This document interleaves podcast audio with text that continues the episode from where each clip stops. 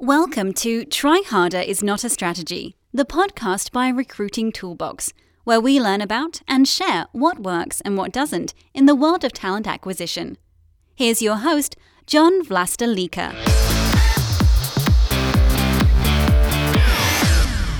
Hi, this is John Vlastelica, and I have uh, Roopesh with me. Roopesh, how are you? I'm good, John. Good, thank you. How are you? I'm great. Excellent. Hey, tell us a little bit about your background. As a quick intro, my name is Roopesh Panchasra. I'm the global VP for all executive level hiring at SAP. I'm based in London, so that's my home, but I, I balance my time between London and uh, our headquarters in Germany when I'm not traveling to various locations. Um, primary focus here is the executive recruiting. So we have teams at SAP that, that focus on our early talent hiring, our professional hiring, and then we have a dedicated team that focuses on all of our executive level hiring. So I have recruiting, uh, I have recruiters and recruiting leaders in, in various locations. A bit of background: I, I moved internally about 15 years ago, and prior to that, I was in search for about 10 years. So I've been doing this for, for quite some time. Um, when I moved internally, I, I led teams at uh, companies like VMware, at Expedia Inc., and then more recently, I was at Workday, uh, running some of the talent teams there before joining SAP. Excellent. You have a fantastic background. Thank you. You know, it's interesting. A lot of folks based in the UK started off in executive search, uh, and that's that's that's been your background. You started in executive search, you moved into corporate, and now you're back in executive search, mm-hmm. but at the corporate level. Right. Yeah. I mean, I don't know whether it's just the UK folks and whether that's something we're we're built to do, but um, but yeah, I think uh, people have made that transition over the years. I made it slightly earlier than than many, but I've seen a lot of my friends and colleagues that had worked on search and had sort of developed and their careers and earned their stripes on on the search world, making the move internally. Did that a good few decades ago, where companies really started investing in their internal recruiting functions, but the, the search piece really came a lot later. But I'm right. seeing a lot of lot of that transition happening in recent years. Tell me, I want to talk about two big topics with you, and okay. one of them is around just corporate executive recruiting. And I know that you've you've uh, you know hired for executives really throughout your career, but that's your primary focus at SAP now. And mm-hmm. then I mm-hmm. want to talk a little bit about uh, non-U.S. recruiting, specifically European and Asia Pacific, because you've you've led teams, built teams there, and worked with mm-hmm. a lot of different hiring managers there. If you were to give us some insights around corporate executive recruiting, what would be the things that you think are kind of evolving as as companies think about maybe building in-house corporate executive recruiting functions, or as you look past the past ten or fifteen years, yeah. what are things that are changing in, in corporate executive recruiting? Good question, John.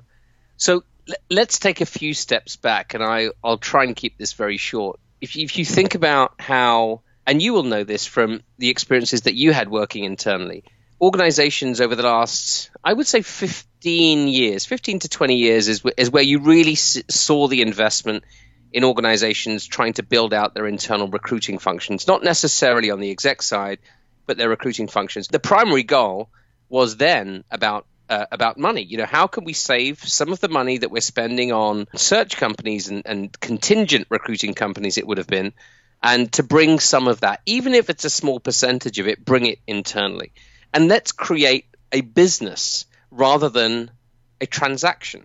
So how you know recruiting was done is you open a position up, you post the position for you know a lot of the non-exec hiring, and then you fill the position. It was very transactional. So using external suppliers to do that works. You know, you go, you find the right people, you give them a good brief, they'll find you candidates, and you'll fill the role. Right. But I think what organizations just like with any other function, right? How do we evolve? How do we become adults? And how do we, you know, build a business? And so look at the evolution, right? You're now you've gone from that transaction open post fill to building talent communities, doing doing events, building pipelines, crafting internal sourcing functions, doing assessments, uh, doing onboarding programs. Well, you know, that's come a hell of a long way from open post and fill. Right and and in the in a similar vein, but obviously didn't happen at the genesis of building internal recruiting teams was the exec piece. And and still now, you look at a lot of organizations, some of the you know large enterprise companies that have a pretty healthy machine running their graduate hiring and their professional hiring, but to this day, many of them still go to external search partners for the vast majority of their exec hiring. If they're not filled by their internal succession and their existing pool of executives, then the default is to go externally. And why is and, that, Roopesh? Why, why are people still uh, 15, 20 years later going to executive search firms? Why isn't that capability built out better in house? Because, you know, our business still works on those old fashioned values. You develop a reputation within exec recruiting. Your reputation is based on the depth and the breadth of your Rolodex. Right. It's who do I know?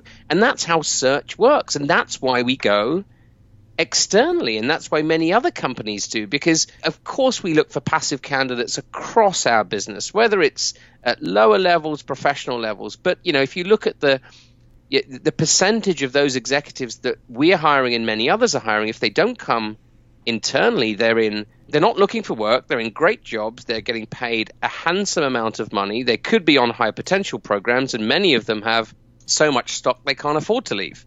Hmm, right. right? And and unless you have a relationship with such people, it's very difficult to create that engagement. Well, uh, you know, posting a job's not going to get their attention, and even a message from someone they've never heard of quite often isn't going to get their attention. So, so that's what I mean by sort of building this, and and where companies have thought is we need to start somewhere.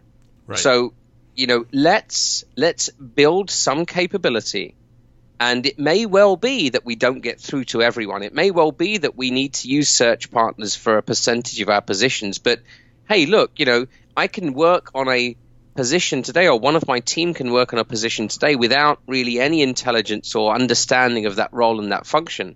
But I tell you what, the third time we work on that position, God, we're going to have an incredible network of people. Right. So, um, so I think that's the evolution. It started small and I, you know, even though many organizations have built search functions, um, it's still in its relative infancy, is my opinion.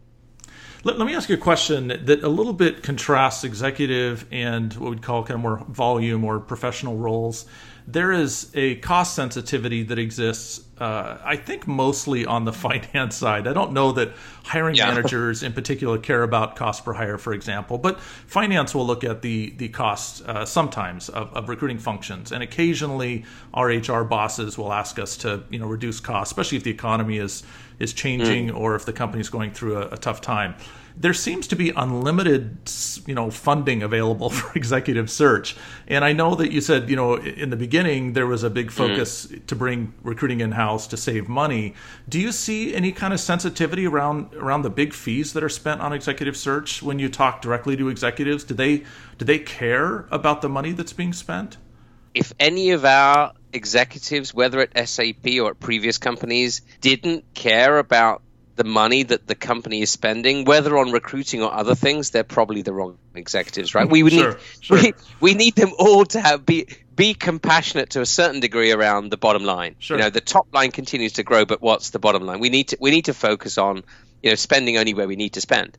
But from a from a search perspective, you know, it's the trade off, right? If you're going to hire a um, president of a region that has a revenue number of multiple millions, that potentially by hiring this person, um, you know, the company will benefit um, by X number, then you know it puts a fee, even though if you look at it in a one-dimensional perspective, a few hundred thousand pounds or dollars, whatever it may be, sounds huge, but in comparison to what potentially that person could bring to the company, I wouldn't say it's negligible, but it's you know that that's the trade-off people make, right. and that's why for years that's how the business is is run, and that's why it's only allowed or digestible at the exec level because there's a tangible return. Right. Um, if we hire the right people, there's a tangible return will, that will far far outweigh maybe any fees that you pay, and and that's why it's always been um, allowed, if you like. Right. If I want to be great at executive recruiting, and you're a fantastic recruiter, you're a fantastic recruiting leader. I think you're very, you know, naturally good at this. We worked together at Expedia years ago. Yeah. where should I be investing if I want to be better at executive well, if, recruiting? If you want to personally get better, John, yeah. come and work for my team. right? I mean, that, that, right, yeah. That, but you I... will be a member of the A team. But right, if we're talking, if we're talking generally, right. Um, so, what's your question? Where should you be investing your yeah, time? I mean, if I want to grow my skills and be a better executive recruiter, so a lot of our, our listeners are going to be, you know, maybe they do full cycle recruiting. They have a number yeah. of engineering recs or sales recs or whatever, and then occasionally, you know, an exec recruiting role opens up. Sorry, uh, you know, executive role opens up, and now I need to yeah. be great at executive recruiting when you when you think about the teams you've led, you've led you know some pretty high volume recruiters, mm-hmm. some very senior tech recruiters, exec recruiters, managers. Obviously, what do I need yeah. to be better at as a as a recruiter if I want to focus on exec recruiting? That's a good question. I'm going to take it a step back again and just okay. take this away from recruiting. If you think about um, any kind of internal move, you know, if you if we have an, a, a position open today, w- whether it's for an executive or not, as a as a hiring manager, I'm always going to be faced with a very similar scenario. I'm going to have, and I'm generalizing here slightly, but but more often than not, I think people will relate to this. You're going to have a, a handful of internal people that for them this is an aspirational move. This is a step up in the organization that's going to give them experience of maybe working within a remit that they don't fully 100% know about. And that's what progression is all about, right? Sure, I want to move sure. up in an organization and continue to do maybe bigger roles or roles with greater responsibility in areas that I'm maybe not 100% familiar with to help with my evolution and my learning. And so compare that with being up against at interview stage with an external candidate.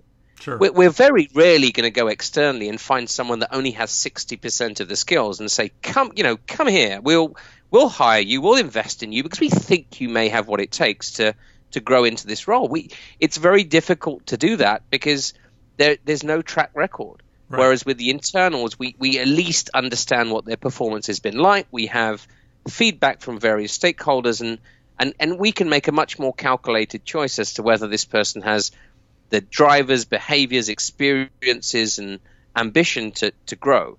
So in a similar vein, if you're you know if you are a recruiter and you aspire to maybe go down the exec path, no one's going to tap you on the shoulder and say, "Here's a role that we know you cannot do yet."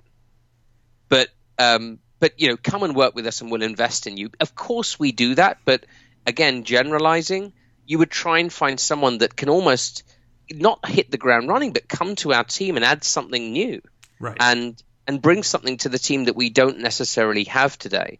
And so the advice I would give, and this is what I did when I made the transition into exec, knowing that's what I wanted to do, you know, what is it about the exec recruiting that you would need to have in your armory to be good at? Well, you know, you would need to know the businesses in, in far more intimacy than maybe you would otherwise, because you're speaking to people again that aren't looking for work, that are very happy, that are getting paid very well, and you need to have a damn good proposition for them right. uh, to create some intrigue. And that's more than just reading a job description. So, hey, go out of your way go to courses, go to functions, dial into webcasts, speak to leaders, really get to know what's behind the job description. And that's really powerful because when you speak to an executive and and you're conveying something that they're not expecting you to know, that you know, um, you know, details about their specific organization that um, again, it, it, probably isn't expected for someone that, that doesn't do exact recruiting.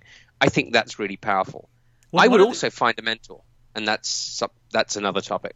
I want to shift gears a little bit for the last few yeah. minutes and talk a little bit about scaling up teams in in Europe and Asia. You have a lot of fantastic experience. You've worked all over the world, and you've you're, you know you're very well traveled, but you've also built recruiting teams. And one of the things that is a little bit challenging for people that are just starting to you know, re- not just recruit from outside the US, US to the US, but to start building teams outside the US is that there's some differences. There's some significant differences.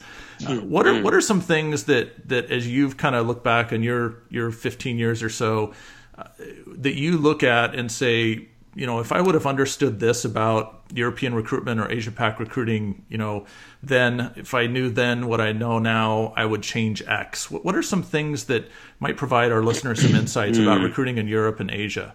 Those in the US, even those in my team uh, today, when they hate being told it's different in APJ and it's different in EMEA, right? right? I mean, right.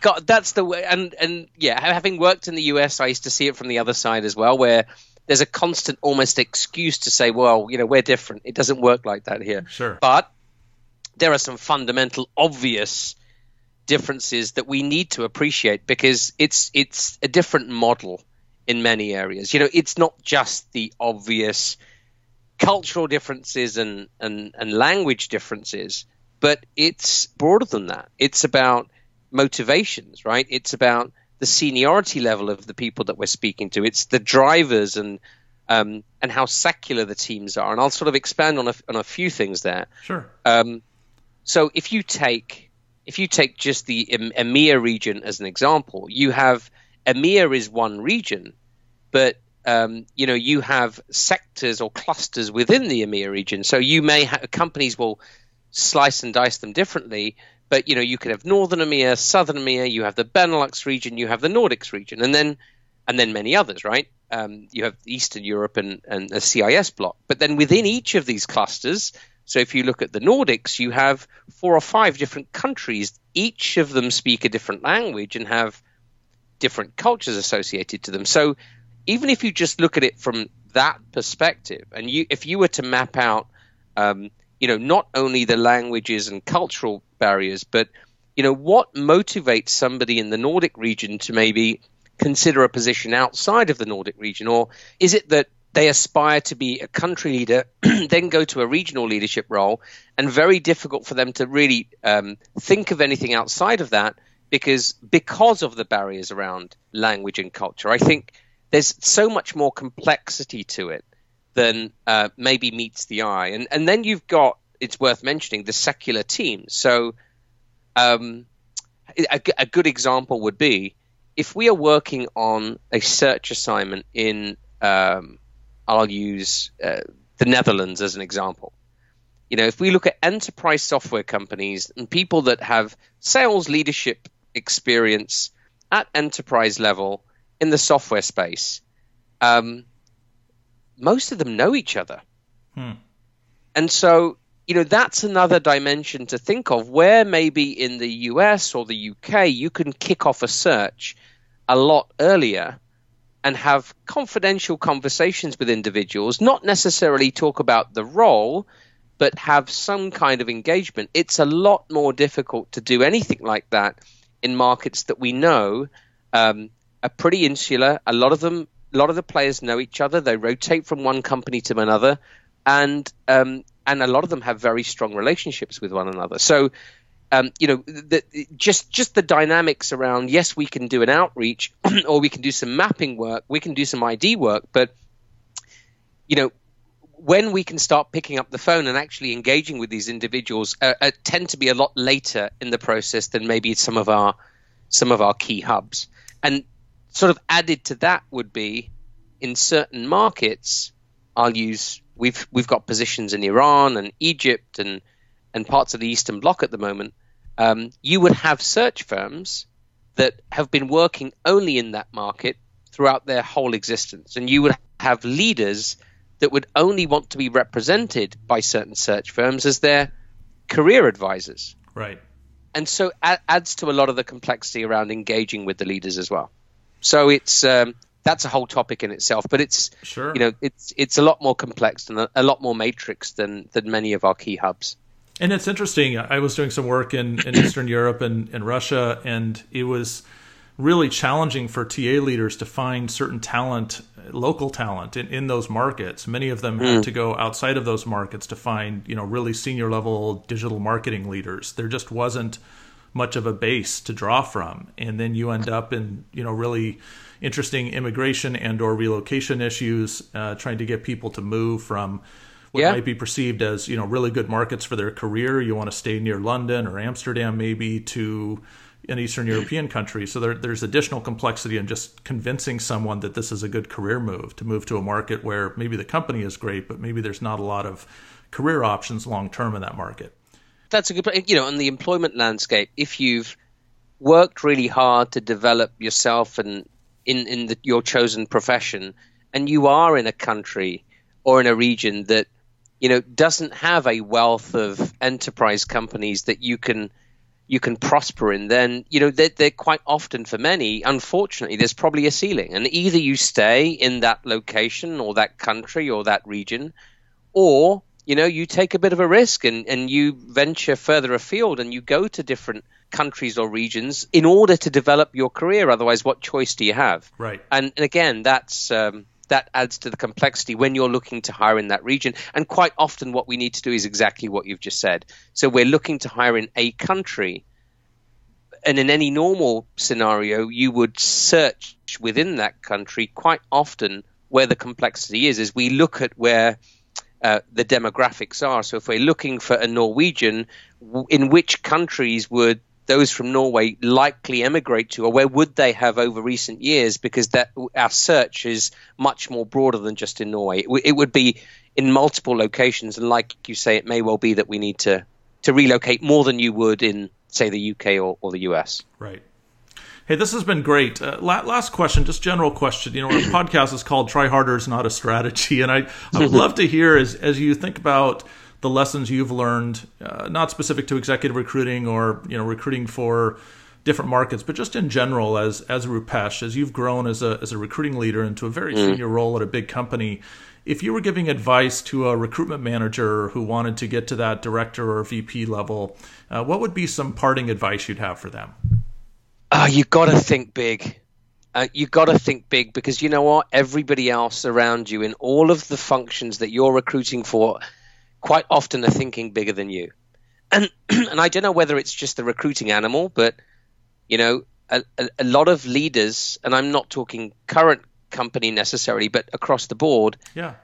Um, there's a fear to go out and hire people that are better than you, that are bigger than you, that can add so much more to the business than you have today, and and that's where maybe the recruiting function has uh, has been playing catch up. Headcount wherever you are, it's not in abundance um, you know, I'm fortunate at SAP that you know we we put a good business case together and and and we've got some really good executive level support, but many other people don't have that. So if you know you're very limited to the people that you're allowed to hire into your business, that you're expecting to make a huge splash, man, it's it's it's way too late if they join and you have to then teach them the art of what we do. Right. Um, you, you need to go out there and think big. That may be that you need to spend more but if you have one headcount or two people to hire or three, wow. I mean, if you're not hiring people that uh, are much bigger than you need today, then um, that that's going to be costly.